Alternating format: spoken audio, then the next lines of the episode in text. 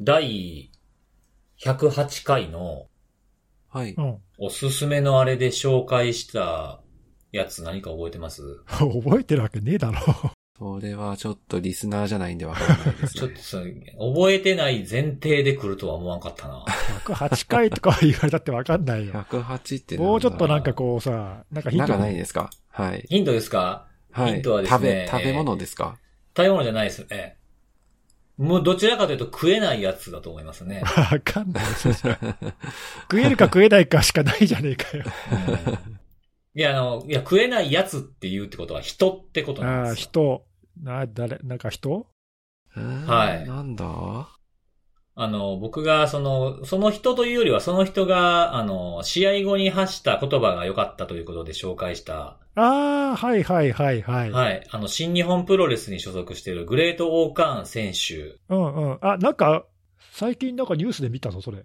そうなんですよ。あの、警察から感謝状をオーカーン選手がもらったという。あそうなんですか。そうなんですよ。そっか、あれ、辻さんが紹介したレスラーか。。はいい。そうです。ほうほうほあの、JR の武蔵小杉駅の構内で、あの、大川選手がトイレの前を通りかかった時に、女の子が、なんか酔っ払った男性になんか掴まれて連れ去られそうになってたところを、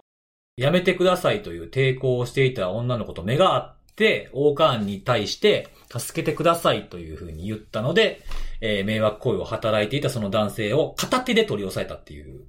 事件があって、はい。それで感謝状を送られたというニニュースが出てましたね。素晴らしい。いや、すごいなと思ってね、なんかこの、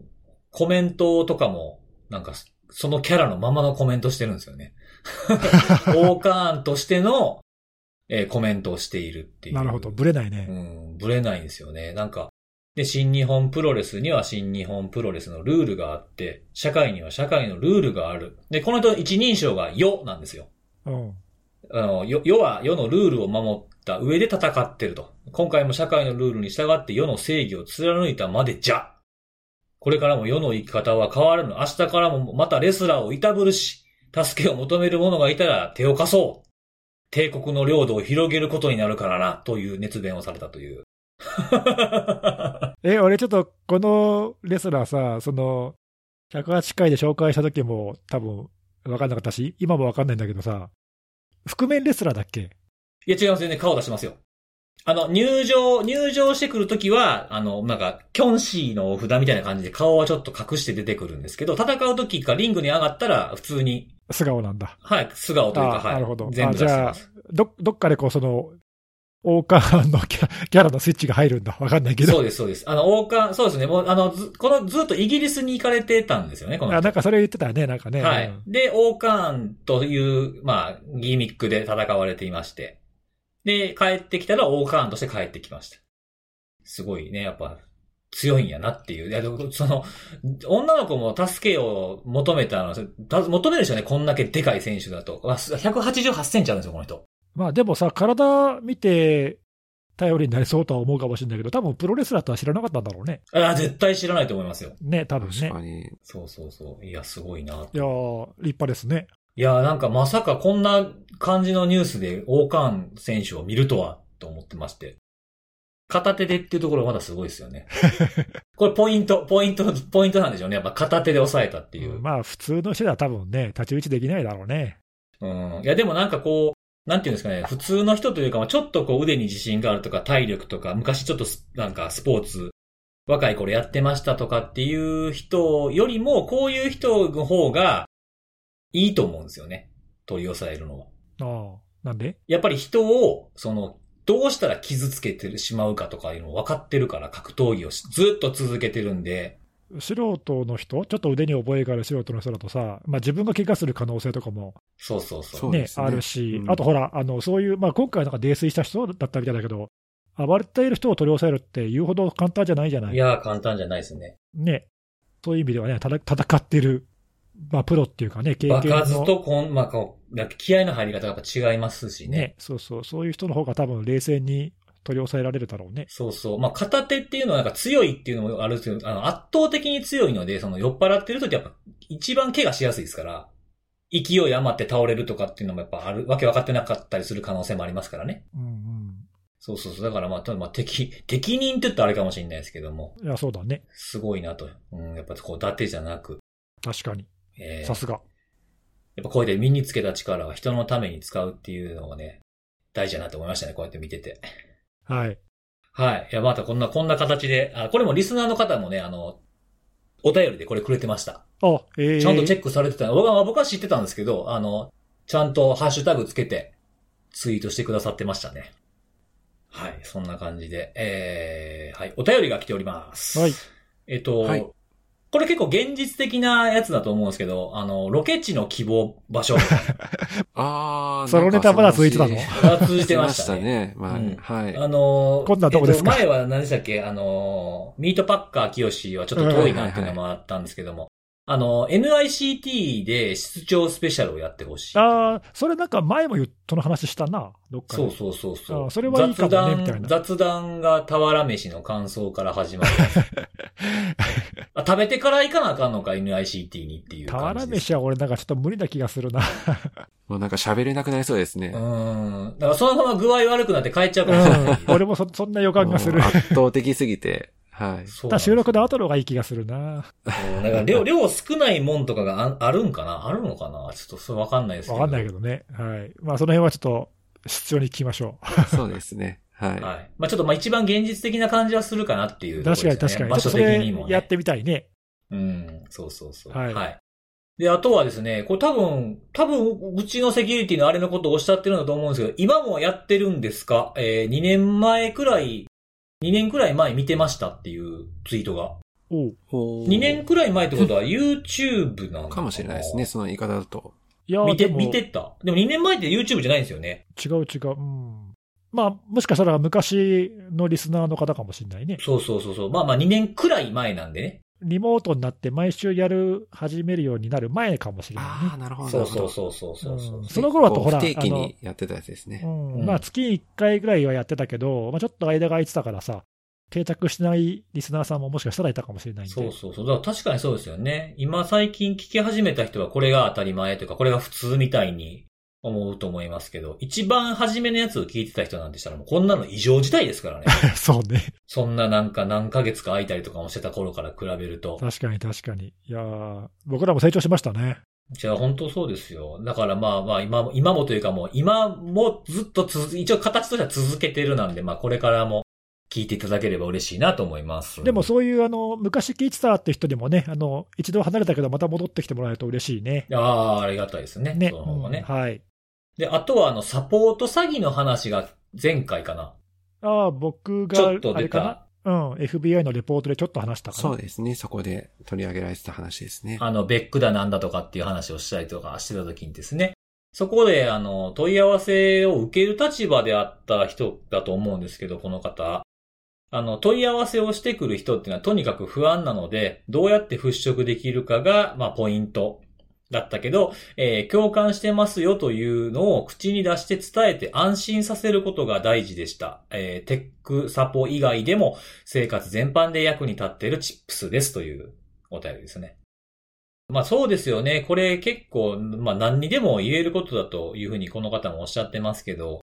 まあとにかく相手のね、あの、に立場に立って親身になってあげるっていうのはどんなことでも、まあ大事なことじゃないかなと思いますね。なんかインシデントレスポンスとかでも。確かにね。例えばほら、なんでそんなことしちゃったんですかとかさ、頭ごなしにそういうこと言っちゃうとね、多分、うん。うん。隠したりね。まあそれは良くないよね。僕もそうですね。一番初めに大体大丈夫ですよっていうふうに言うようにしてるな。まあ、ただでさえね、何かやってしまった人は、こう、自分の責任だって思うて落ち込むわけだしね。そうそうそううそうそう。ん。まあ、あるいはね、騙されたパって気づいたらね、それはそれでやっぱショックだもんね。気持ちはわからんでもないけど、せめていいことなんて何一つないですからね。まあ、確かにそういうのは、だから、こう、実際にそういう人たちと接してる現場の人たちはよくわかってるってことだね。うんうん。そういうの方も数多く僕らたちなんかよりもね、その、いろいろ受けてるはずですからね、こういう方はね。なんかこういう、その、何？あの、ほら、僕らでは知り得ないそういう現場の声とかさ、結構リスナーさんで、うちではこうですとかさ、私の会社ではこんな風にやってますとか、結構そういう経験をこう、ツイートしてくださる方結構いらっしゃるじゃない？うん。あれ嬉しいよね、なんかい。や、めっちゃありがたいですよ。んそうですねすごくあの、あ、実際そういうなんだとかさ、あるいはほら、うん。僕らが思ってもなかったようなことを教えてくれたりとかさ、う。うんん。ね、そういうのって僕らだけじゃなくて、一緒に聞いてる人同士も、ああ、そういうのあるんですねって、ツイートしてくれると分かるしね。そうなんですよね。なんか想像でこうやろうなって思って、それが仮にその通りだったとしても、やっぱり実際に経験のある人からそうでしたって言ってもらうのと、それがわからないのとは全然違いますからね、僕らも。そうそう、うん、だそういうのってなんかねあの、みんなで共有できると、すごくいいと思うんだよね。そうありがたいですね。いや、ありがたいですね。こうはいまあそういうのもどんどん紹介していきたいなと思うので。そうですね、ありがとうはい、またなん。か大きなことから小さなことから何でも気に、ね、せずに、えー、ハッシュタグつけてお便りいただければと思います。ぜひぜひ。はい。じゃあということで、えー、セキュリティのお話に入っていこうかと思うんですが、今日はもうね、ネギスさんからです。トップバッター、トップバッター。行かせていただきます。お願いします。はい。えー今日は私はですね、まあ、ウクライナ関連の話題をちょっと今日一つ紹介しようかなと、はい、思うんですけども、えー何かというと、アメリカの衛星通信のサービスを提供している会社で、まあ、ビアサットっていう会社がうん。あるんだけど、まあ、ここが1ヶ月ぐらい前、2月の24日にまあサイバー攻撃を受けましたと言っていて、まあ、その話をちょっと今日したいと思うんだけど、えーとまあ、2月24日ってあの、まあ、ロシアが、ね、ウクライナに侵攻を開始したタイミングなんで、うん。まさにその日にサイバー攻撃を受けたっていうと、まあ、なんか関連があるんじゃないかって、まあ、当然疑われるわけで。まあ、実際その、うん、このビアサットっていう会社が提供している、まあ、いろいろあの衛星サービスあるんだけど、まあ、そのうちの一つで通信衛星で KA サットっていう、まあ、ヨーロッパとか中東方面にサービスを提供している、まあ、通信衛星があって、うん。これのお利用者が、あまあ、なんか使えなくなったと、まあ、衛星通信のサービスが使えなくなりましたと、なんかそういう事件があったのね。で、ビアビアサット自身がなんかサイバー攻撃を受けましたって言ってたんで、すわ、これはロシアの関連かみたいなね、なんか感じで、はい、はい。はい、1ヶ月前言われてたんだけど、まあ、ちょっと詳しいことがあんまり分かってなくて、まあ、ビアサット自身も特に詳しい内容を公開してなかったんで、よく分かってなかったんだけど、うん。えー今週うー3月の30日に、まあ、ようやくというか、まあ、簡単なインシデントレポートがビアサットから公開されたので、まあ、その内容を少し話したいんだけど、うん。えっとね、まあ、まだちょっと今のところまだ調査中ですということになっていて、まあ、一応まだ途中経過という感じの報告にはなってるんだけど、まあ、ちょっとそのかいつまんで言うと、まあ、影響を受けたのは、そのビアサットってまあ世界中でサービスを提供してるんだけど、まあ、その中のその KA サットっていう通信衛星のサービスの中の、またさらにごく一部で、えーまあ、スカイロジックっていうまあ子会社があるんだけど、そこの管理しているネットワーク、一部のネットワークが影響を受けましたと。言ってんのね。で、まあ、ウクライナだけで数千ユーザーで、まあ、ウクライナ以外も含めてヨーロッパ全部だと、まあ、数万ユーザーぐらいに影響があったと言ってるんだけど、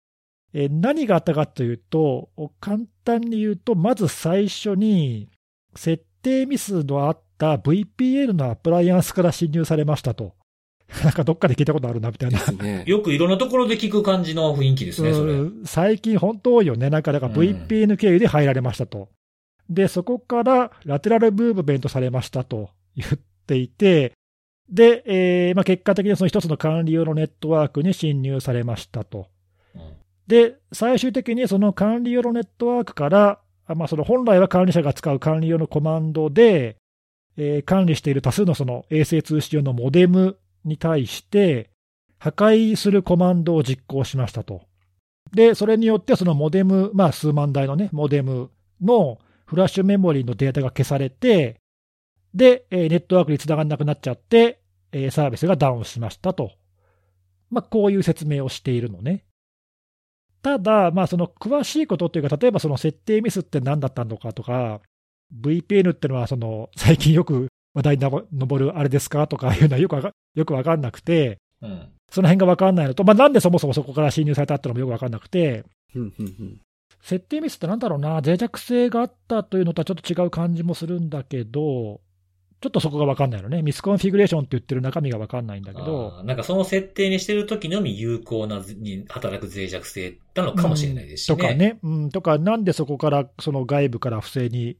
入られたのかとかいうのも、まあ、ちょっと分かんなかったりとか、あとその破壊コマンドって言ってるやつも、何なのかってよくわかよく分かんないのね、詳しいことは書いてない。うん。だまあだけど、まあ、結果的にそういうその外部からの侵入で、えーまあ、モデム、多数のモデムがダウンしたことで衛星通信ができなくなったという、まあ、こういうことですと言っていて、まあ、詳しいことはまだ調査中ですと、まあ、なんかマンディアントが調査に入ってるらしくて、ほう。えーまあ、おそらくなんかもう少し詳しいレポートがそのうちで出てくるんじゃないかと思うんだけど、まあ、そういう感じで、でまあ、結局、その破壊されたやつっていうのは、まあ、フラッシュメモリーからデータが消えちゃったんで、えーなんか工場出荷状態に戻して、初期化して、えー復元しなきゃいけなくて、まあ、結構なんか復旧までにすごい時間がかかったというようなことが書いてありますと。うんうんうん。で、ここまでが、まあ、かいつまんで、その、ビアサット自身が言ってるインシデントのレポートの内容なんだけど、で、そしたらその翌日に今度は、あの、センチネル1っていうセキュリティサービスを提供している会社が、え実はこの、あの、破壊って言ってるやつはワイパーのマルウェアじゃないかっていうレポートを出してきなんて、かそれもまたかって感じします、またかって感じ、本当ワイパーってこうはい何回聞いたかって感じで、ワイパーってあるんだってぐらい。本当だよ。ね。はい、出てきてますからね。今回のその、ね、ロシア・ウクライナ関連だけでもう何個目だった？5、6個？わかんないけどさ。これありますね。で、なんとかはいワイパーって名前が付けられたやつがいっぱいあるじゃない。うんうん。で、まあ、またかって感じで、その、 SentinelOne はこれにその AcidRain っていう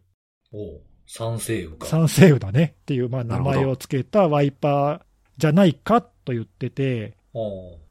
で、えーまあ、彼らは別にその、実際にそのビアサットの調査をしてるわけでわけでないから、完全に推測で言ってるんだけども、うん。えー何かというと、その3月の15日に、ウイルストータルに、イタリアからアップロードされたマルウェアが怪しいと言っていて、まあ、名前が UKR オプっていう、そのウクライナオペレーションの略じゃないかっていうような名前がついてるっていうのと、あとまあイタリアからっていうのね、そのさっき、あの Viasat の子会社で侵入があったって言ったけど、この子会社って言ったらイタリアの会社なんだよね。なんで、まあ、ひょっとしたらその侵入されたところが開けちゃった開けちゃったのかなとかね。ああ、みず、自ら見つけてあげたかもしれない。うんうんまあ、そういう可能性もあるよねとうん。いうのと、あとまあその、この AcidRain っていう名前を付けたワイパーのマルウェアの機能が、まあその言われている内容に合致していると、まあ、なんか徹底的にそのフラッシュメモリのファイルシステムをまあ破壊するような攻撃コマンドが実装されているというので、まあ、これが怪しいんじゃないっていうことをまあ言っているんだよね。で、そしたら、まあ、その内容がまあ広く拡散されて、まあ、メディアとかも報じて、ジャーナリストの取材に対して、ビアサット自身が、あのまあ、彼らがそのセンチネルワンガの言ってる報告は我々も知ってますと。で、えーこれは私たちの把握している内容と矛盾はしてませんと言ってて、まああのこのマルウェアが使われましたということをまあ認め認めたのね、後からね。ああ、そうなんですね。認めたので、まあ、どうもこれが正解だったらしいとうん。いうところまでが今分かっていて、あともう一個ね、センチネル1はもう一つ最後に興味深いことを言ってて、こういうワイパーって、まあ、大体出ると過去のこのワイパーと似てますとかさ、なんかそういう話が必ず出てくるんだけど、今回のやつも、えー過去に使われた VPN フィルターっていう、まあ、有名なマルウェアがあって、非常に多機能な、あのまあ、これはロシアの APT のグループが作ったっていうか、関与したって言われているマルウェアなんだけど、これが持っているたくさんの機能のプラグインの中の一つで、まあ、破壊を行うプラグインっていうのがあって、それとなんかコードが似ていると。うん。あの完全に一致するわけじゃないんだけど、まあ、かなりの類似性があると。いうことで、まあ、あの似てるから関連があるかどうかっていうのはまあちょっと別問題なんだけど、まあでもちょっと疑わしいと。いうことを言っていて、まあ、なので、VPN フィルター作ったのがまあロシアの攻撃者だから、まあ、ひょっとしたらこの AcidRain も関係してるんじゃないのと。うんいうようなことをまあ最後推測で述べていて、まあ、終わってるんだけど、まあ、そういう感じで、まあ、今のところ、あのここまでが、まあ、ちょっと今日の時点で分かっている内容で、まあ、まだまだちょっと調査中ということなんで、最終的な結論までは至ってないけど、まあ、そんな感じでしたと。いうことで、まあ、ちょっとね、また、またワイパーかよっていうのと、あと、まあ、ほら、僕、あの、通信会社勤めてるからさ、ちょっとなんかこう、まあ、あの衛星通信ってちょっとあの毛色は違うけど、こういうことやられやられるとな、怖いなっていうか、もうそういう感想しかないよね、本当に。ああ、まあ確かになんか普通にこういうことが起きるとっていうよりも自分の我が身に近いですもんね、ネギスさんとかだとね。ねまあ、わかんないじゃん、例えばその顧客を狙うこう攻撃者が、そのまあ通信会社に限らないけど、そういう第三者の会社を攻撃して、それを経由して、その顧客を狙うみたいなことはまあ当然あり得るわけで。うんうんうんまあ、今回のもさ、まあ、そういう意味では、多分おそらくこのこの通信会社そのものを狙ったというよりは、その衛星サービスとか、その何らかのサービスを使っているウクライナが狙いだったと思われるんだよね、おそらくね。うんうんうんうんなので、えーまあ、結果的にそれ以外のそのヨーロッパ、結構広い範囲に影響が及んじゃってるけど、幸いというか、あのビアサット自身の説明によると、その攻撃されたスカイロジックって子会社が提供しているのは、まあ、あのコンシューマー向けの一部のサービスだけだったみたいで、政府機関向けとか、なんかあの重要なサービスは全く何の影響も受けてませんって、まあ、ビアサットは説明してて、まあ、実際のところ、これがそのさっきその数千とか数万とかっていう影響の数は言ってるけど、それがどの程度本当にそのウクライナのね、例えば今回のその侵攻にもしタイミングを合わせたんだとすると、うんそれによってその何か戦況に変化があるようなことが起きたのかどうかって言われると、まあ、ちょっとそこは怪しいのかなっていう気がするんだけど、まあだから実際のね、効果のほどはよくわからないけど、結果的に数千数万ユーザーが、まあ、ブロードバンド通信というか、その衛星を使った通信ができなくなったっていうことは分かってるんで、うんうんまあね、ちょっと怖いよなっていうのと、あのまあ、あとここれのあの付随して起きちゃったあの影響としては、一つ報道で出てたのは、ドイツのおエネルコンっていう会社があるんだけど、ここなんか風力発電のタービンを作ってる会社なんだけど、ここが監視してるその5800台の風力発電のタービンの監視ができなくなったって言ってて、あーなんか誤作動的な。いや、いや違う違う、衛星通信経由でモニタリングしてたんだって。なるほど、使えなくなってしまったから。うんで、そのモデムが全部見えなくなっちゃったから、はいはいはいはい。うん、だからこの基本的にほら、あのタービンが今どれくらい何回転で回ってて、何ワット発電してるとかっていうのをこ状態監視ですねう、。そうそうそう、全部監視、保守で多分監視してると思うんだけど、それが全部できなくなったって言ってるんで、まあなんかね、そういうような、他にも多分いろんな影響が出てたと思うんだけど、うん。不幸中の幸いなのかどうか分かんないけど、そこまでその攻撃者が狙ったほどの効果はなかったのかもしれないね、分かんないけど、まあちょっとあの、うん攻撃が本当にロシアなのかどうかっていうのも、まあちょっと今のところまだはっきりしないのと、ウクライナをその侵攻に合わせて狙ったのかどうかっていうのも、まあはっきりはしないんだけど、まあでもね、その侵攻当日に起きたっていうことからしても、まあ怪しいは怪しいよね。まあ濃厚だと思ってしまいますよね。うん、あとはまあ影響を受けたところの多くがウクライナ関連だったっていうか、そのウクライナ中心にね、結構影響があったって考えると、まあ狙ったのかなという感じはするよね。あとまあ破壊っていうね、明確にそのサービスとかを止めてやろうっていう、まあワイパーが使えたっていうのもさ、なんとなくそれっぽいというか、うんうんうん。まあこれ、ここの辺は全部その推測だけど、はい、まあちょっとそういうことが、まあリアルなその戦争行為と並行して、まあどうも。まあ他にもいろいろ、あの、さっきね、看護さんも言ってたけど、ワイパー絡みの攻撃活動、たくさん他にも言われてるんだけど、そう考えるとなんかこう並行してなんかいろんな攻撃してたのかもしれないなっていうね。まあ、これって、なんか、その今、ネギスさんがおっしゃったみたいに、いろんなものが並行して行われてて、で、まあ、表面化というか、表に出てきてる情報としては、これが出てきてるだけなんじゃないかって僕もなんとなく聞いてて、思ったんですけど、これ攻撃する側ってどこまでの確信を得てやってんのかなっていうのは、ちょっと気になりましたね。の確信というのは、例えば、それまあこれがその、まあ、こ今回のね、ウクライナ侵攻に関係があって、まあ、ウクライナと敵対する組織がやってたとするじゃないですか。仮にね。その場合、この攻撃をすることによって、どれぐらいの戦果を得られるもんだと思ってやってたのかなっていうのはあって、まあもちろん他のもやってるから、もうやれるところやろうってやってるのかもしんないですし、そうだね。なんか、うん、どこまで分かった上で、先ほら、政府機関とか重要インフラに関わるところには影響なかったっていうふうに発表されてたんですよね、これって確か。そうそう、うん。うん。であればそこまで調べずにやってるのか、まあそれはそれでまた別のところでやってるのかっていうのは、そのなんかどこまでこう、何を見越してっていうところは、なんか気になるな。そうね、ちょっとそれは、あの多分まあ調べてもわからないことだと思うんだけど、まあ、ただ、その結果的にそうなったのか、まあ、あの分かってて、えーまあ何かしら影響があればいいやぐらいな。戦果としてね、そういう期待値でやってるのかもしれないし、あとまあさっき言ったその他にもいろいろなワイパーの活動だったり、並行していくつかの活動が報告されているので、あのまあ、全部が全部そのロシア政府関連だと仮に仮定した場合に、いろんなところが並行して、えーまあ、どっかが戦果が上がればいいやみたいなね、うんうんまあ、なんかそういうこう、いくつか保険的にやってたのかもしれないし、数打ちゃ当たるみたいなね。うん、そうそう、ちょっとそのあたりは正直わかんないよね。どれぐらい調べ上げた上でやるもんなんだろう。どれぐらいえいや、どれぐらいの感じでえいやなんだろうみたいな。うん、今回のもちょっとあのはまだはっきりしないのは、その準備期間っていうか、どのくらいから侵入して、どのくらいその中で活動したのかっていう、ちょっとそこがはっきりまだしてなくて、それ、はあの、まあ、マンディアンドとかのレポートが出てこないと、ちょっとよくわかんないんだけど、そのあたりにもよるよね、多分ね、さすがにその、ね、準備期間が短かったら、そんなに調べ上げられないと思うし、効果も発揮できないと思そううんだけど、ですね。うん、やるしかないみたいな感じになるかもしれそうないですね。そう、あの、うん、なんか手当たり次第にやってみるかになっちゃうと思うんだけど、まあ、その辺もどうなんだろうね、わかんないけど。ここ自体をこの攻撃をして、その、まあ、この、ここでワイパーを動かすこと自体が目的ではないかもしれないですもんね。これが陽動っていう可能性もあるわけですもんね。なんかそういうためにやったのかもしれないよね。うん。まあ、なんか通信を使えなくするっていうのはさ、なんか、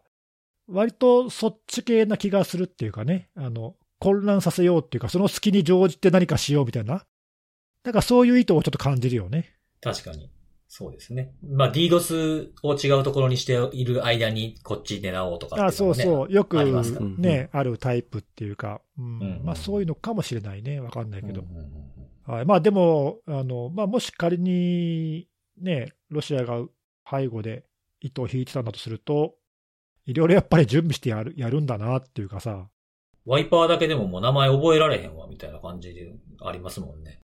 ウィスパーなんとかでも一個じゃなかったりするでしょ？なんか、なんか、うんウィスパーキルだの、ウィスパーゲートだのがいろいろありますよね。そうそう、なんとかワイパーだのさ、そうそうそう。なんとかワイパーなんかめっちゃ多いですよね。しかもまだ準備でした、そのなんだろう、準備した弾が全部できったのかっていうと、そうそそこもまだわからなう、いわわけですからね。かんないよね、全貌がよくわからないっていうかね、これだけ続くと次もまた、まだあるかもっていう。どれぐらいその実際のリアルなその戦争行為とリンクしてるのかがよくはわからないんだけど、うんまあほら、実際ね、このここでもなんか話したかもしれないけど、DDoS 攻撃なんかもさ、結構観測されてるけど、まあ、それもさどの、どれぐらい本当にその今回の戦争と絡んでるのかとか、うん。よくわからん部分は、ううんん、あるんだけど、実際にね、攻撃者の狙いっていうか、意図がわかんないとさ、よくわかんないんだけど、まあなんかやってる側も分かってへん部分ありながらやってるんちゃうかなと思いますけどね。うんかもしれないよねなんかこういうね、ドタ、ドタバタしてる時とかって余計に、でもなんか戦果は、戦果は上げなあかんし、できることやらなっていう。まあ、なんかこういう形の、まあ戦争って呼べるようなものって、結構初めてに近い感じな気がするんですよね。その、ゆ有事じゃない時のサイバー攻撃っていうのは普段からやってる、いろんな国がやってるとは思うんですけど、うん物理的な戦争と同時進行ってなるとなんかちょっとやっぱこんな感じになるのかな、みたいな。うん、まあまあ、初めてではないけど、例えばほら、前に、これもロシアだけど、ジョージアとかさ、実際に戦争、戦闘行為があったときにとかいうのは、まあ、ないわけじゃない、他にもまあいくつかそういう事例ってないわけじゃないんだけど、うん。あの例えば中国とインドが揉めた時とか、はいはい。うんうんなんかそういう紛争とかに合わせて、サイバー空間でもいろいろ起きるっていうのは、まあ割とよくある話ではあるんだけど、まあでもね、中でもここまでいろいろあるっていうのは、確かにまあちょっと最近では珍しいかもしれないというか、そうですね。うん。まあちょっとまださっき看護師さんが言ってたけど、まあまだ他にも これから出てくるかもしれないし、そうですね。うん、表面化していないのがこれから明らかになるかもしれないので、ちょっとまあしばらくまだ継続して見ていかなきゃいけないかなっていう感じですかね。はい、まあそんな感じでした。ありがとうございます。はい、じゃあ次僕行きます。はい、お願いします。はい。お願えっ、いします。と、二人は、あの、Jupyter Notebook ってご存知ですか？ああ、使ってますというか、今はちょっとあんま使ってないな。あ、本当ですか？使ったことないですね、私は。あの前に、なんだろう、 machine learning 系のちょっと検証したりだとか、Python で何かしなきゃいけないときに、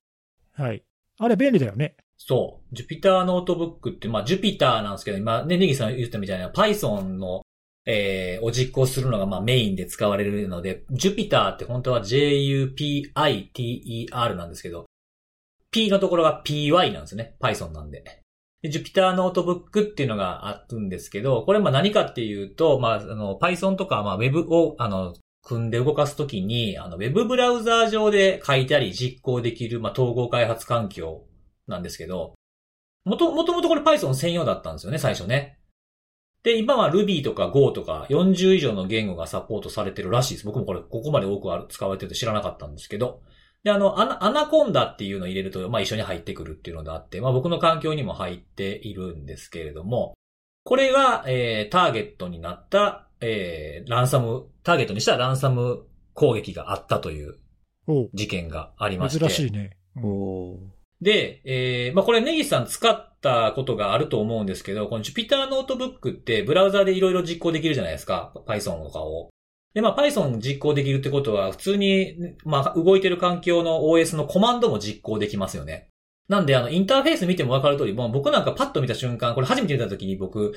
web shell やんけって思うぐらいの感じなんですよね。普通にディレクトリ構造が見えて、で、コードが実行できてみたいないうふうなものなんですけども、普通の人は web shell とは思わないけどね。普通はね。まあ僕はほら、Jupyter ノートブック見るよりも前に、あの、 web shell を見てたから、いやいや web shell、いやいやいや、そうだけどさ。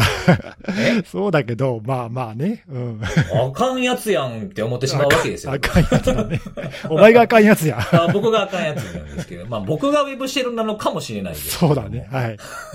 で、まあ、あの、さっき言ったみたいに、まあ、ブラウザベースで操作ができるっていうことで、で、これ設定によったらですね、あの、リモートから接続することもできるんですよ、設定変更すると。うんうん。で、えーこれを、まあ、その、リモートから接続できるのを悪用したっていうのを、アクアセキュリティっていうところが発見しましたというニュースが出ていいたんですよね。まあ、普通はローカルホスト上で動かして、自分のね、マシンにブラウザでつなぐから、まあ、ローカルホストにしかつながらないようにしてあるはずだけどね、普通は、ね。そうですね。デフォルトの設定だと、えーローカルからしか繋がらないようになってますし、パスワードの設定とかももちろん最初はされてないいうようなものなんですよ。ただ、あのー複数の人とかに使わせたりとか、教育用とか、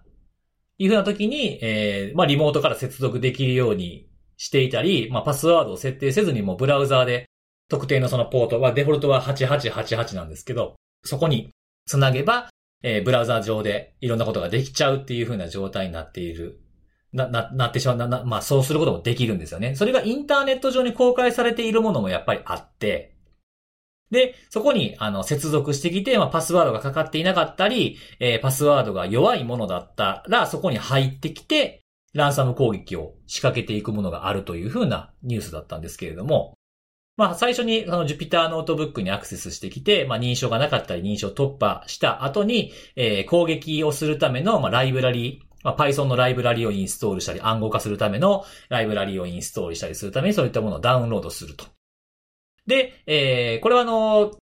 攻撃者が用意している、その攻撃するための Python の中に書かれてあるんですけれども、特定のパスを指定する。パスワードじゃなくて、パスの方ですね。ファイルパスの方ですね。パスを指定するというふうな機能と、あとは任意のパスワード。これは暗号化するためのパスワードですね。それを攻撃者が、その攻撃をするときに入力をすると、えーそのパスに書かれてあるところのファイルを、えー指定したパスワードで暗号化をして回し、して回って、えー自動、えー実行後に自分自身を削除するというふうなプログラムを展開するというふうな攻撃があったというものなんですよ。で、あの、これあの、アクアセキュリティも自分たちで、まあ、用意していたハニーポットにこの攻撃が来たらしいんですけれども、まあ、攻撃がうまく最後までいかなかったのか、えーランサムノートまでは生成されませんでしたというふうな締めくくりになっていました。まあ、タイムアウトしたのか何なのかわからないけれども、ランサムノートの生成、いわゆる脅迫の段階にまでは、まあ、いかなかったというふうなことなんですね。ほな、これ、ワイパーちゃうんかいっていうふうなものは、えーいう意見もあるとは思うんですけども、このアクアセキュリティの人は、まあ、パスワードを、えー設定していってるので、まあ、これランサムだと考えるのが、えー自然なんじゃなかろうか、みたいなことは言ってはいましたね。で、この攻撃には使われない、使われてなかったというか実際にはされてなかったんですけども、やろうと思えば指定のファイルをダウンロードしてしまうっていうふうな機能もこの Jupyter ノートブックっていうのは持っているので、もう本当に使い方次第というか、まあ、使う人間が、部外者が使ってしまえば、もうバックドアと同じようなことができてしまうというふうなものだったんですね。まあ今よく使われるようなメールで来たりとか、あとはネットワーク侵入型で、それこそ VPN の脆弱性使って入ってきて lateral してみたいなものとかもあるんですけど、まあ、こういう、あの、ちょっと変わり種ではあるんですけど、こういったところも気をつけていかおかないといけないなっていうふうなものは改めて思いましたね。やっぱりその、どうなんですかね？外の組織、外から自分の組織に対して定常的にスキャンをしているところってまだまだ少ないのかなどうだろうね。そんなことないと思うけどな。そうなんですよ。僕も結構やってんじゃないかなと思ってはいつつも、まあこういう見落としってやっぱり結構起きてたりもするので、外から見てどうかっていう、なんかファイアーウォールの設定がどうなってるかとかっていう、まあ目見だとかっていうふうなことはよくしてるとは思うんですけど、設定がどうなってるかみたいなものを履歴取ったりとかはしてると思うんですけど、実際に外から見てどうかっていうふうになると、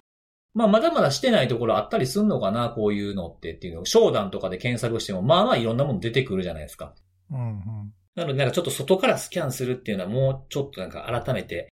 注意喚起というほどではないんですけども、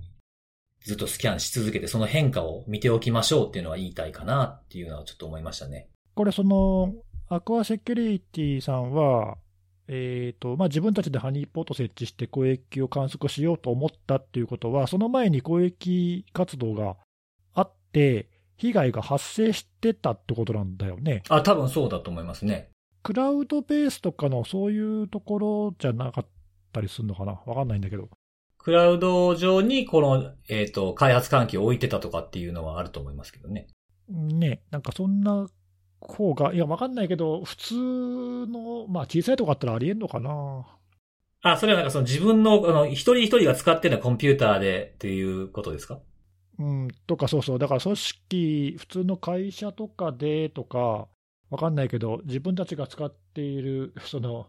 Jupyter ノートブックのサービスを外に公開するってあんのかなっていうのが、ちょっと、あんまなさそうですよね。だってな、んかあんまピンとこなくて。と、届かなそうじゃないですか、そもそも外から。うん、なんで、これ、その多分アタックがハニーポットで来るってことは、多分ランダムにスキャンして、見つけたところに入ろうとしてるっていうことでしょ、きっと。おそらく。だよね。だとすると、まあちょっと、どのくらいいるのか調べてないから分かんないんだけど、そういうのって、まあ、クラウドベースのなんかサービス使ってて、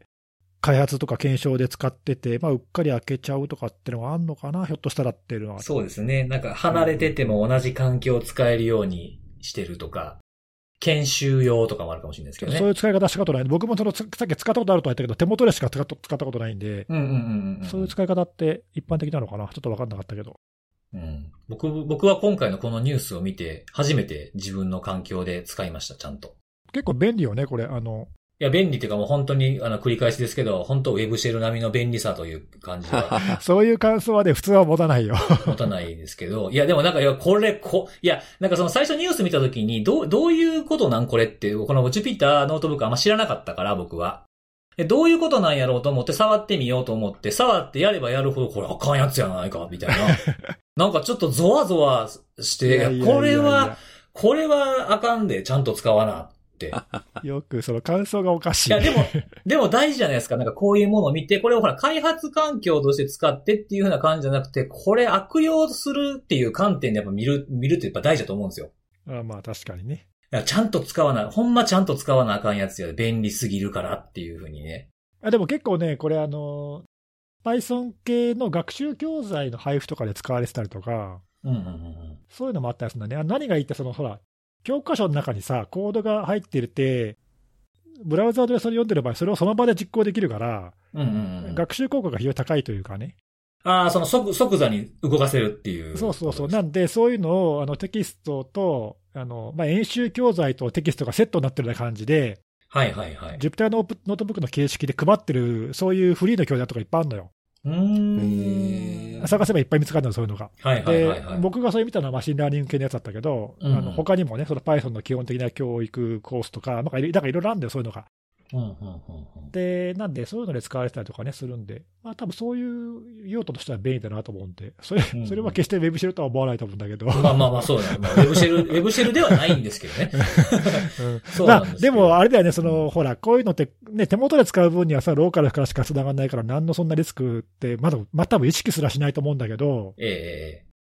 ひとたびね、それがリモートから接続可能ってなった途端に、こういうのに繋がるっていうか、そうそうそう。あと僕やっぱ思ったら、その、まあ、今回はたまたま Jupyter ノートブックがターゲットだったけど、まあ、攻撃側から見たらほ、本当まあ何でもいいわけじゃん。そうですそうです。あの、外からなんか触れたりとか、何か実行できるとか、見えるとかっていうのであれば、そうそうそう。いいわけですからね。ね、あの、外部にさらされているデータベース側とかさ、はいはいはいはい。ね、そういう話もいっぱいあるし、うんうんうんまあまあ、なんかありとあらゆるサービスがそういう意味ではターゲットになりうるなっていうか、うんうん。ね、暗号化できなくてもけ消されてとかね、破壊、破壊の方ですようね。ん、とかっていうのもあったりとか、うんうんうん。まあだから何何がそういう意味で、そういう、こういう、そのリスクにつながるかっていうのは、ね、やっぱちょっと常に意識しておかないといけないのかなっていうか、ちょっとや嫌だけどさ、なんか接続できる口っていうのはやっぱ全部そういうことに悪用されかねないっていう意識はさらに強める必要はやっぱりあるなっていうふうにも思いましたし、うんうんうんね、メールでくっついてきて開いてとか、あとはネットワークから入ってきてみたいなものだけがそのランサムの経路じゃないっていうね。やろうと思えばできちゃうことっていっぱいあると思いますし、ランサムウェアじゃなくてもランサム行為は成り立つっていう、ちょっと前にあの WinRAR でパスワード付きで圧縮しちゃって脅迫するっていうのも結構前にあったんですよ。やろうと思えばなんかいろいくらでも方法っていろいろあると思うんで、確かに、ビットロッカーみたいなの使うとかのもああったじゃん、そういうのも。あ、あれあったあったあったあったあった。その現地調達系のやつですよね。そうそう、標準機能を使ってなんかしちゃうみたいなね。うん。そうまあだからそうう。いう、なんだろうね、やっぱりこう、防ぐ側としてはさ、攻撃する側がどんなことやってるかって、やっぱ想像力を働かせるっていうのがとても大事だなっていうのを、うん。毎回ね、こういう新しい攻撃方法が、まあ、これはそんな新しくないかもしれないけど、うん。あの何かそういうのを見るたんびにさ、まあ、どうしてもなんか攻撃側がこう常にこう先手を行きがちというか、はいはいはいはい。そんな感じがあるんだけど、それでやっぱダメで、そうですね。僕らも常にそういう想像力を働かせて、こういう攻撃してくるんじゃないかとかね、次こういうの来るんじゃないかって思って、先回りしないといけないよね、やっぱね。うん。なんかこうやっぱ新しいとか、なんか最先端とか、そういう強くなった脅威みたいなものにやっぱ目が行きがちですけど、こんなこういう原始的なこともやっぱりや、やってくるっていうね。そうだね。うんうん手広く見ないといけないなっていう大変さも、こ今回また思いましたね。なかなか興味深い事例でしたね。ちょっと珍しい系のやつを紹介させていただきました。はい、ありがとうございます。はい。では最後は看護さんです。はい。私はですね、あの、今週、私の中で結構、あの、大きい脆弱性だったのは、 Spring Framework はいはい。はいの、えー件をちょっと取り上げたいなと、えー思っておりまして、本当ちょうど3月の終わりですかね。現地時間だと30日になるのかなまあ、日本時間だと31日に、 Spring Framework って呼ばれるその Java の、えーオープンソースの開発フレームワーク、まあ非常に有名なものがありまして、多分国内でも結構な組織が使ってるんじゃないかなと思うんですけども、あの、そのフレームワーク上で、任意コードの実行がリモートからできるものが、えー確認されたということで、あの、すでに今の時点では修正版が、えー公開されているので、ちょっとですね、条条件がいろいろあるんですけども、必要に応じて、まあ、修正版にアップデートされたりとかっていうのをやっていただく。まあ、今社、おそらく、まあ、私がこんなの言ってるの聞かずとも、まあ、あの、インフラであったり、えー、まあ、セキュリティの関係者であったりっていうのは、あの、結構大変だったんじゃないかなとは思うんですけども、まあ、なんかすごい今回私見ていて、紙一重というかですね、大きな、なんていうか、その、それこそなんか Log4j のような、なんかその、非常に大きな話題となるというか、えー世間を騒がせるような、なんかそういった脆弱性になる本当に一歩手前ぐらいで、今現状はとどまってているのかなっていう感じをちょっとまあ見て、今の現状を見ている中では印象として持っていてですね。まあ、あの、もともと多くの製品であったり、まあ、あるいは多くの組織に影響がある、まあ、それだけ採用実績の多いプロダクトに、あの、深刻な脆弱性が確認されたというところについては、あの、その昨年末のアパチログ 4J の脆弱性と、まあ、似通っているところは実際あってですね。まあ、なので、今回この脆弱性も、あの、まあ、発見者なのかな？発見者ではないか。えっ、と、SNS 上では、まあ、Log4j だと、その Log4Shell っていう名前が非常に、あの、通称として使われていたのに、まあ、あやかってなのか、今回も Spring4Shell、あるいは Spring-Shell っていうような、まあ、そういった名前が結構 SNS 上で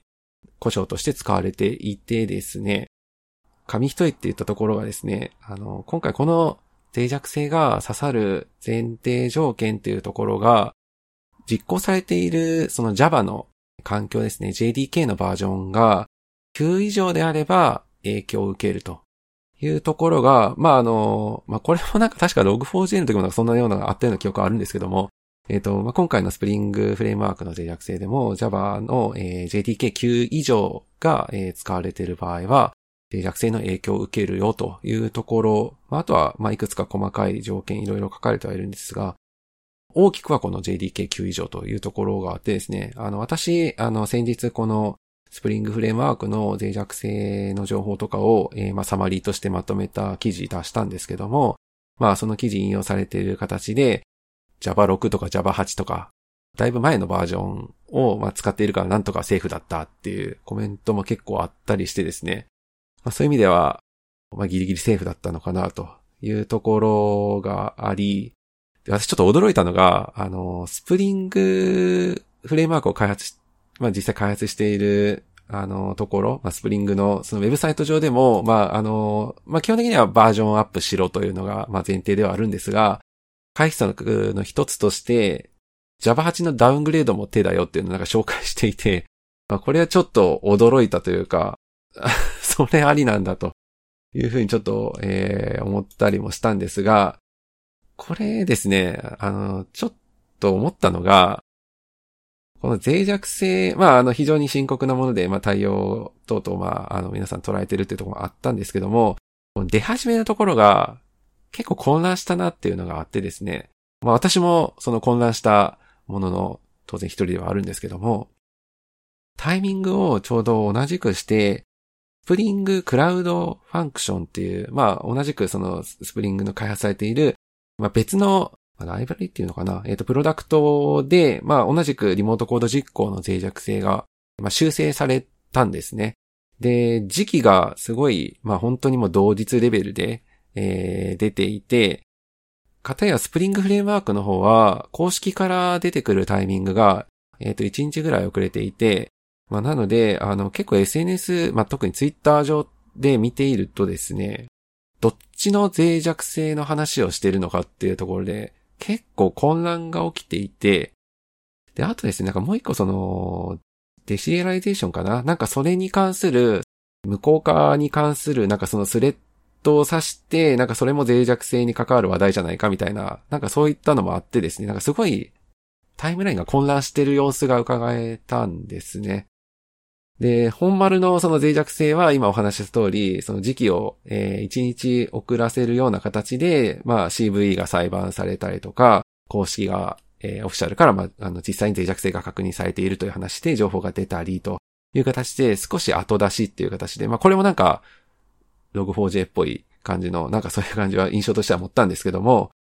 まあやっぱりですね、ちょっと私も、まあ反省点ではあるんですけども、綺麗に乗ってこないと、混乱するなっていうのは、まあ改めて今回の、なんていうかバタバタ劇を見てても、やっぱりまじまじと感じたというかですね。なんかあの私もちょっと、公式の情報が出てくる前に、緊急性の高い脆弱性が実際あって、まああとその攻撃コードがすでに出回ってはいたので、まあその出回っていて、まあ攻撃に関わる活動も確認されてるよっていうのは、まあ、あの、オフィシャルの情報が出る前の時点で、まあ、あの、ある程度確認はしていたんですけども、それを、じゃあちょっとどこまで言えるのか出せるのかっていうところで、やっぱり少し動きが鈍ってしまってですね、結局なんかオフィシャルの情報が出てないとか、なんかそういったところで二の足を踏むような感じになってしまって、まあ、ちょっとそこは反省というかですね、何でしたっけ？なんかのセミナーのディスカッションかなんかでも言ったような気がするんですけども、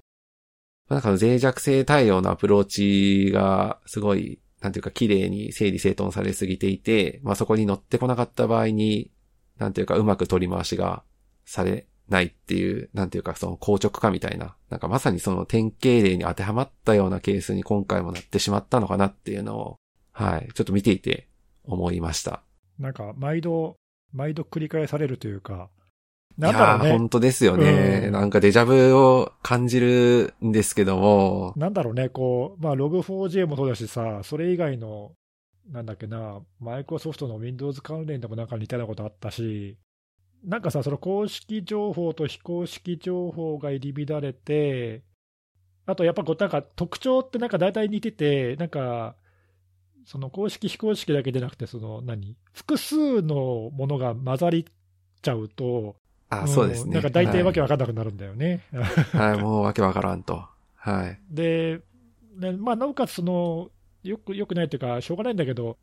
みんなその、割と善意でもって、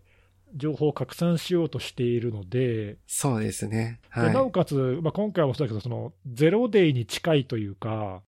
パッチが出るのが先か攻撃が先かみたいな感じで、割と切羽詰まったさ、緊迫した状況になればなるほど混乱しちゃうんだよね、やっぱどうしてもね。焦りますからね、やっぱりね。そうなんだよね。だからまあ多分今回も、その、まあ本当さっき看護さんが言ったみたいに、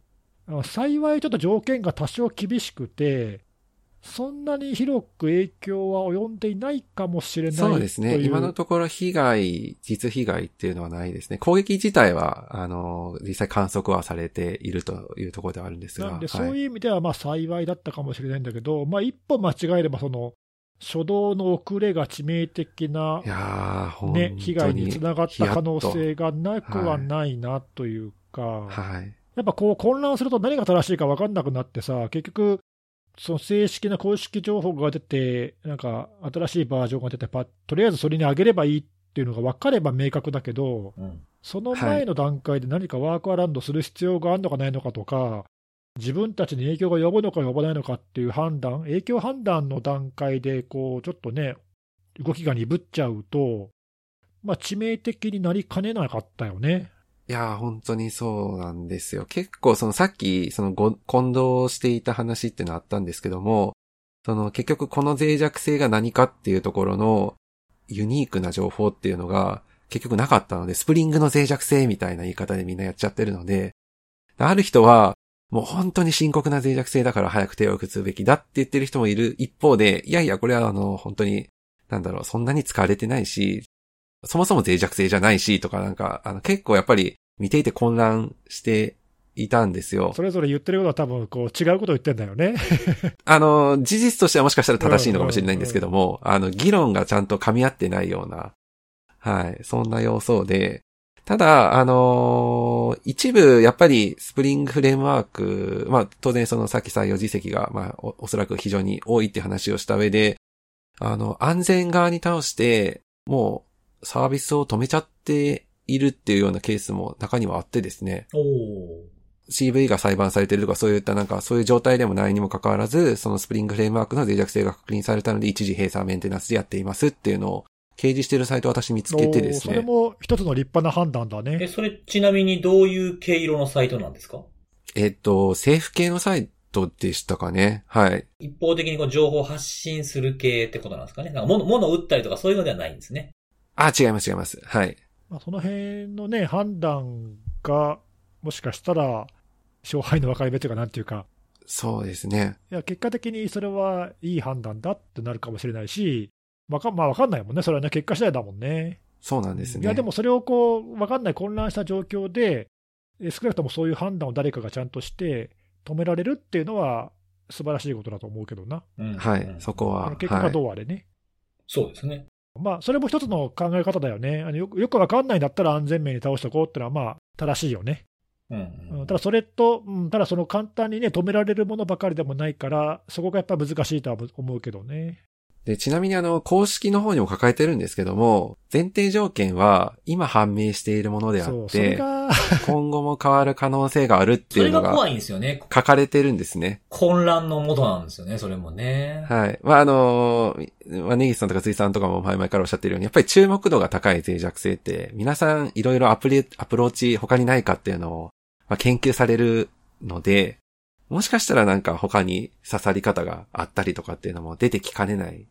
まだ状況ではあるのかなと。明日になったら変わってるかもしれないからね。確かに悪用の仕方が追加されるっていうのは結構ある、あることですもんね。そうですね。別の穴が見つかるとかさ、バイパスできちゃったとかさ、はい、はいはいはいオフィシャルの情報も、どんどんどんどん更新してて。過去にもそういうことってでこう、本当何回も繰り返されてるもんね。うん、うん。いや、本当に。だまあちょっとその辺は、まあ、こういうのが出た時はやっぱりだからね、なんか、まあ前にも言って繰り返しになるかもしれないけど、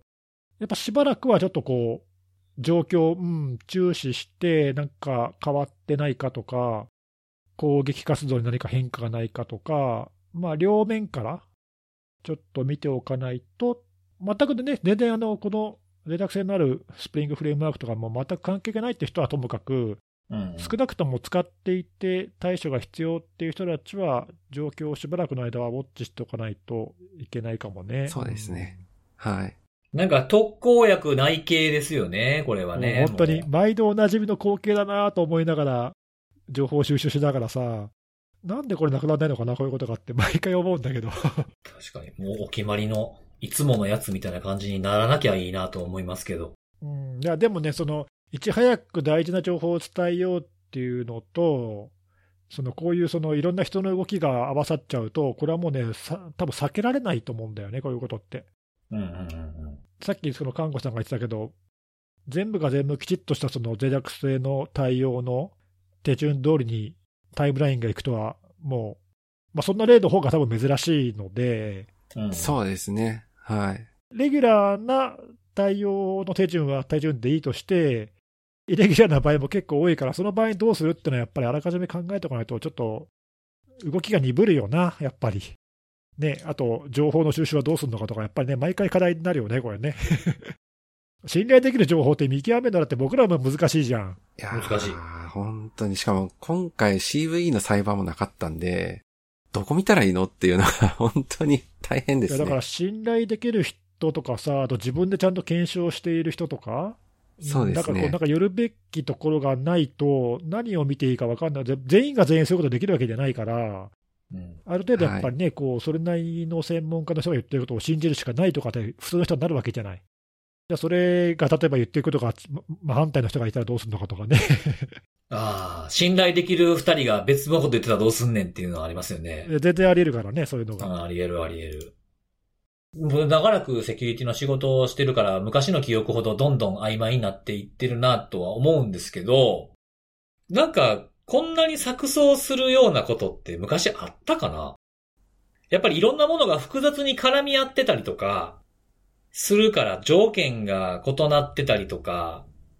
まだ見えないものがあったりとかっていう風に多くなってるからこうなってるんですかね？昔はなんかすごく脆弱性単体で考えても、まあなんとかなった、ここまでの錯綜はなかったように思ってるんですけど、が記憶、記憶ではね。うん、その昔がどのくらいかでもよるけど、10年ぐらい。うんまあでもやっぱりその最近のそのね、いろんなそのいい意味でも悪い意味でも情報の拡散のスピードが速いっていうことと、うん。ああ、あそれはそうですね。対策にしてもそうだし、悪用もそうですね。そうそうそう、あとそのはい攻撃側の速度が今言ったね、その辻さんが辻さんが言ったみたいに、攻撃側の対応速度が速いから、もたもたしてるとやられちゃうっていうこう危機感は昔は多分なかったと思うの、そこまでは、はい。うんうんうん多分パッチ適用までの猶予期間が多分今と10年前とは全然違うからうん。う、ん。そうですね。そこは違ってるでしょうね、だいぶ。混乱をやっぱこう招きやすいこう条件は、多分10年前と比べるとだいぶ変わってるとは思うよね。うん。まあ、そういうあのなんかマイナス面はあるかもしれないね。だからさ、ソフトウェアがどうとかっていうよりも、まあ、状況、情報の電波の速度とか、そういったことが要因として大きいかもなってことですかね。うんまあ、もちろんあの今、辻さんが言ったみたいなソフトウェアの例えば利用の仕方が複雑になっていて、はいはい。あの以前ほど簡単にさ、その脆弱性の悪用条件とかが分かりにくくなってるっていうか、以前よりもね。うんうんううん。ん、これとこれを使ってて、なおかつこういう設定の場合にのみとかさ、そういうのっていうのは、もしかしたらその昔よりも増えてるのかもしれないっていうか、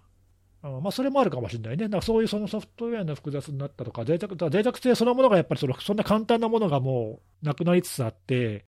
どんどんどんどん難しくなってるから、うんうんうん。まあ、専門家ですら難しいし、素人にはもうとても分かんないというかね、そのものになりつつあるっていうのもあるし、うんあとさ、っきのそのね、うん。そのそれを取り巻く情報とかっていうのもやっぱり、はいはい。うん、以前よりもだいぶ複雑で、スピードが速くなってるから、まあなんかいろんな要素があるんだろうな、多分ね。まあ確かに昔はもっとなんかシンプルだった気がするよね。そうなんですよ。まあ、10年以上前ですけどね。まあ、僕がまだしっかりと診断をやってた頃とか、非常に単純なものが多かったや、なんか感じはするんですけどね。最近とかなんか、それどこで使われてるやつみたいなやつも結構多いじゃないですか。で意外と調べてみたら、これここにもここにも使われてるライブラリーでしたみたいな。意外と使われてるな、みたいなね。まあだから考えなきゃいけないことがだいぶ前よりも増えてるかもしれないね。まあでもそれが今のね、状況だから、それに、追従していかないとうね。ん、適用していかないとダメだよね。そうですね。ちな、ちなみに今回の脆弱性は、すごいシンプルな脆弱、シンシンプルというかなんか刺さりか、刺さ、刺し方がすごいシンプルすぎて、え、これで刺さるの？この、しかもあの、超大御所の Spring Framework でっていうところで、みんななんかそこでも若干疑心暗鬼というか。そういうのもあるよね、逆にね。はい。えっって、これ、この今に、今刺さるのぐらいな感じで。10年前ならわかるけど、みたいな若干。そこでも、はい。あ、そそう、そうなんですよ、まさに。あるよね、はいそういうのね。うん、えー、みたいなね、こんなのが？みたいなね。なんか取り巻く状況は複雑やのに exploit 単純みたいなね。はい。わかりました。ありがとうございます。はい。はい。ということで今日も3つの話をしてきたので、最後におすすめのあれなんですけど、はい。今日はですね、あのー紹介するのは、靴をきれいにしようというえ？アイテム、アイテムを紹介しようかと思ってまはいして、はいはい。つついさん結構ね、スニーカー大好きだし。そうですね。はい、そうなんですよね。あの、まあ、靴は多分履かない人いないと思う。あ、でも、あれか、草履とか、下駄とかおるかもしれんな。まあまあね。うん。まあまあ、でも多くの方スニーカー履かれるんじゃないかなと思うんですけど、散歩したりとか、まあ会社に行く時も履く人もいると思うんですけど、まあ靴ってやっぱりね、地面に接しているものなので、どんどんどんどん汚れていくじゃないですか。うん。それを、あの、綺麗にするのを僕が使ってるやつをちょっと紹介しようかなと思いまして、おう。あの、洗、そういう、あの、磨くための、なんていうんですかね、こう、せ洗剤と、えっ、と、ブラシがセットになってるやつなんですけど、ジェイソンマークっていうところが出してる、そのシューケアキット、エッセンシャルキットって言われるやつがあって、ブラシと、えー洗剤がセットになってるほう。やつなんですよ。で、まあ、ブラシ自体はちょっと硬めのやつなんですけど、まあ、合成繊維で作られてるかなり硬めのやつなので、あの、靴底と、あと横の部分あるじゃないですか、その靴底の横に、ミまあ、まあ、ミッドソールって言うんですけど、横のところね。そこと、あとはレザーを磨くのにいいやつなんですけど、すっごい綺麗になります。へえ。へー。本当あのーこんなにっていうぐらい綺麗になると思いますよ。まあ、そのもちろん長年履いてれば、その汚れがついて雨に濡れてとかっていうのをずっと繰り返して洗う期間がなかったらなないほど落ちない汚れっていうのはもちろんあるんですけど、それでも、まあ、1年ぐらいとか洗った、その、靴底とか横のケアをしてなかったとしても結構綺麗に落ちると思います。え、その、ジェイソンマークマークっていう、はい。これブランドの名前ですね。もともとは何のブランドなの？く靴のブランドなの？あ、そういう靴の、あのー、シューケア用品あ、シューケア用品のブランドなんだ。はい。他にも、あの、まあ、同じような靴をきれいにするような、まあ、なんていうんですかね、人間で言うたら、まあ、外行った時にこう、顔を拭いたりするやつコンビニ売ってるじゃないですか。あれなんていう名前やったっけな。ああいうので、そのちょっと拭くようなものとかも売ってますね。そのウェットティッシュみたいな感じのやつとかも売ってます。ジェイソンマーク。あ、これ海外の会社なんだね。そうです、そうです、そうです。ここのがかなり、あの、いく、いくつかいろいろ、まあ、その、いろんな方法ありますけどね、その、普通にその、なんていうか、あの、服洗うような洗剤を入れてとか、重曹を入れてつけとくとかっていうのもあったりすると思うんですけど、うんうん。まあ、その、ゴ、ゴムのソール、靴底と、まあ、か、あの、革の部分とかだったらこれでいいかなっていうところですね。私も結構そこ黒くなったうんまで、。あ、一回やってみてくださいよ。なかなか落とせなくて困ってる。あ、で、多分、はい看護さんが、その僕会う時によく履いてるのは、コンバースのやつ履いてるイメージが強いんですけど、コンバースだと、えっと、靴底はまあ、あれ多分ゴムだと思うので、そのままのやつでいいと思うんですけど、あの、本体自体って多分キャンバス地とかになるんじゃないですかね、あれ。キャンバス地だとちょっと傷めるかもしれないんです。元々のブラシだと、あの、もう一個別売りのプレミアムブラシっていう豚の毛で作ってるやつがあるんですけど、うん。あの、レザーじゃなくてキャンバスとかスウェードとかヌバックとか、